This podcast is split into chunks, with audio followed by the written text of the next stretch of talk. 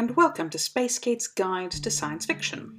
I'm your host, Space Kate with a capital K, and I'm here to take you on a philosophical journey through science fiction. In today's episode, we will examine the first official extraterrestrial visit to Earth, as recorded by Voltaire. So, put on your thinking caps and fasten your seatbelts. You may remember, if you have been following this guide from the beginning, that we left off sometime during the 2nd century AD. Lukian's true story was, as we observed, the first official surviving text of the Western literary tradition that described a space journey and an interplanetary war. In theory, such a text, considering its success, would have spawned more stories similar to Lukian's. That, however, does not seem to have been the case. No other fictional account of a space journey survives immediately after Lukian. Does this mean no other author attempted to write something similar? Possibly. How do we know? While it is conceivable that someone did write something similar, since the numbers of qualified authors and readers at the time were significantly lower than they are today, the number of written works are also proportionate to that as well. Bottom line, if someone had written another tale of speculative fiction in Lukian's vein, we would have known, even if the text itself did not make it to the 21st century. Someone, somewhere, would have made a mention of it.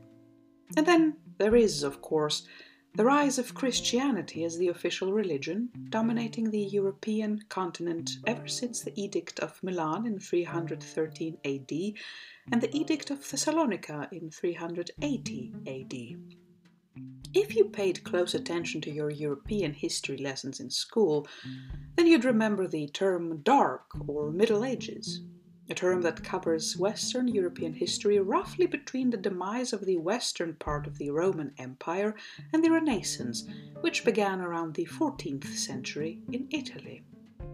It is the western part of Europe that interests us here because the eastern part of the Roman Empire, which eventually became known as the Byzantine Empire, has an entirely different development, which is also depicted in its literature.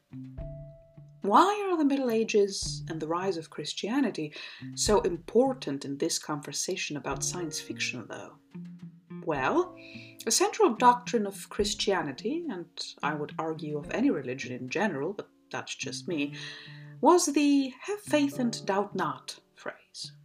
Anything remotely scientific, and therefore questioning the Almighty, was considered suspicious, dangerous, liable to persecution. The Catholic Church kept a vigilant eye over any scientific development that might have appended the simple belief in the Holy Trinity, and they were extremely effective in suppressing dissenting theories. Just ask Galileo Galilei. So, that's one explanation as to why there are no texts that could qualify as early sci fi after Lukian.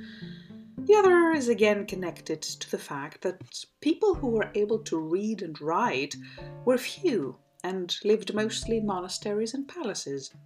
The vast majority of the population was illiterate. There was no audience, and until the invention of the printing press, writing something and circulating it among a large number of readers was extremely difficult. All these factors contributed to a lack of stories that could be considered science fiction. Thankfully, nothing lasts forever. Enter Francois Marie Arouet, or as he is more commonly known, Voltaire. He was a really cool guy, actually. Apart from his wit, which is evident in his writings, he was also a staunch proponent of freedom of speech, freedom of religion, and the separation of church and state and all that in the 18th century. He travelled around Europe extensively, and he made both friends and enemies. If you've ever had the pleasure of listening to Leonard Bernstein's Candide, then you know that this was an adaptation of Voltaire's novella. Now, our friend Voltaire here was an avid reader, and in his studies, he too stumbled upon our other friend, Lukian. The result of this auspicious meeting of the minds was a short, adorable little text by Voltaire called Micromégas. The exact date of publication is in contention, but the most widely accepted one is 1752. Literally, the title is constructed by two Greek words mikro, meaning small, and megas, meaning grand or big. In Peter Fallon's translation, we read that Micromegas is an quote, eight leagues tall end quote, giant who lived quote, on one of the planets that orbits the star named Sirius. End quote. He is educated, brilliant, and even authored a book on the quote, matter of finding out whether the substantial form of the fleas of Sirius were of the same nature as those of the snails. End quote. This book, however, brings him all sorts of trouble, as some random inspector challenges the book's content and succeeds in condemning Micromegas to 800 years of abstinence from the planet's court. Voltaire here is clearly criticizing the censoring of scientific books, and not just those, by unqualified individuals who, in their inadequacy, had to find ways of silencing those minds that challenged the status quo. Voltaire himself was no stranger to such attacks. Micromegas then embarks on a journey, quote, from planet to planet in order to develop his heart and mind. The method of travel Voltaire devises for his hero is a rather simple one. Quote, Our voyager was very familiar with the laws of gravity and with all the other attractive and repulsive forces. He utilized them so well that, whether with the help of a ray of sunlight or some comet, he jumped from globe to globe like a bird vaulting itself from branch to branch. If only one could physically jump from planet to planet, wouldn't that be fun? Anyway, Micromegas eventually arrives on Saturn, where he befriends, quote, the secretary of the Academy of Saturn, a spirited man who had not invented anything, to tell the truth, but who understood the inventions of others very well, and who wrote some passable verses and carried out some complicated calculations. The Saturnians, by the way, are, quote, no more than a thousand fathoms tall, or somewhere around there. Again, Voltaire is using the aliens of Saturn, and specifically the secretary of the Academy, as a stand in for a contemporary of his. But this particular subject is not of interest to us from a sci fi point of view, so we'll leave it aside. The point is that the two of them decide to continue on Micromegas' journey together. There is a hilarious scene between the Saturnian and his girlfriend before they depart, which reads like this quote, our two philosophers were just ready to take off into Saturn's atmosphere with a very nice provision of mathematical instrument when the ruler of Saturn, who had heard news of the departure, came in tears to remonstrate. She was a pretty, petite brunette who was only 660 fathoms tall, but who compensated for this small size with many other charms. Cruelty! she cried. After resisting you for one thousand and five hundred years, just when I was beginning to come around, when I'd spent hardly a hundred years in your arms, you leave me to go on a voyage with a giant from another world? Go! You're only curious. You've never been in love. If you were a true Saturnian, you would be faithful. Where are you running off to? What do you want? Our five moons are less errant than you, our ring less inconsistent. It's over. I will never love anyone ever again. The philosopher embraced her, cried with her, philosopher that he was, and the woman, after swooning, went off to console herself with the help of one of the dandies of the country. I mention this incident because again the female sex falls short in this story.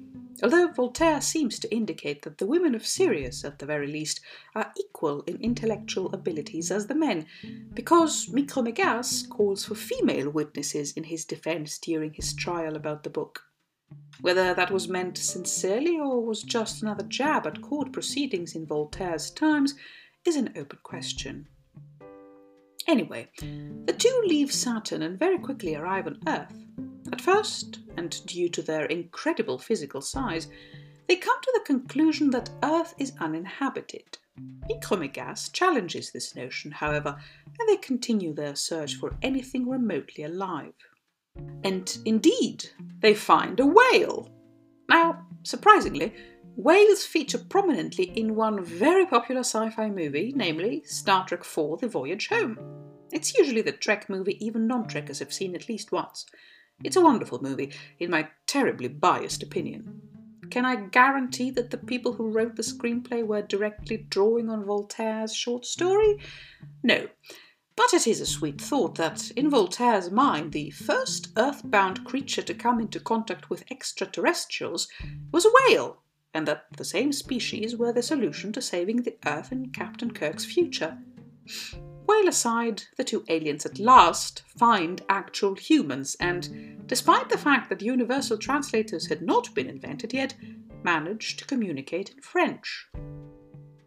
The conversation that unfolds in and of itself is extremely interesting, but has little to do with actual science fiction. True, they start by trying to determine certain constants regarding the physical world and mathematics, but then the subject matter quickly shifts to the question of what is the soul and how humans form ideas. However, during the entire conversation, Voltaire, again without it being his immediate intention, sets up some of the questions that plague sci fi ever since. The first has to do with the self destructive nature of mankind as it is observed through warfare. Quote, it is a matter, said the philosopher, of some piles of mud, as big as your heel. It is not that any of these millions of men that slit each other's throats care about this pile of mud. It is only a matter of determining if it should belong to a certain man whom we call Sultan, or to another who we call, for whatever reason, Tsar. Neither one has ever seen, nor will ever see, the little piece of earth, and almost none of these animals that mutually kill themselves have ever seen the animal for which they kill. In this simple analysis, the humans acknowledge the futility of war, a concept that becomes central to many a sci fi story in our times. Perhaps the most prominent example being Robert Heinlein's novel Starship Troopers. Side note the Paul Verhoeven adaptation, while extremely entertaining and one of my absolute guilty pleasures as a movie, is actually not a good adaptation of Heinlein's novel. Second is indeed the question of the soul, a question that, in Voltaire, receives multiple answers, all given through the lens of popular philosophical ideologies of the time. He quotes Aristotle René Descartes, Nicolas Malebranche, Gottfried Wilhelm Leibniz, John Locke, and finally St. Thomas Aquinas. The search for the definition of the soul is inextricably tied with science fiction stories that deal with advanced artificial intelligence and, of course, robots, androids, and the lot. Because it is tied to the question what makes us human? Any popular show or novel implementing the AI robot trope eventually finds itself asking that very question. And Voltaire was the first to do so, even though AIs and robots were most certainly not in his mind. Voltaire was not really trying to favour one philosophical position over the other. In truth, it seems as if he is completely dismissive of all the suggested definitions given by his scholars in this story. He drives this point home by having Micromegas write a book for the humans that would help them to, quote, see the point of everything, end quote. However, upon opening the book, the humans discover that it was, quote, nothing but blank pages, end quote. While we may not get the answer to everything, Douglas Adams did that centuries later, and we'll come to that eventually we do get a glimpse of the scientific progress made in Voltaire's times. Micromegas is a text that reads almost like a scientific treatise. There are precise numbers given, the few planets mentioned by name are accurately described, with the knowledge available at the time, of course, and Voltaire goes out of his way to show that humans were indeed very adept at measuring things. So, Micromegas is not just the first European text that we have where aliens come to visit Earth, but additionally the first science fiction text that incorporates actual science.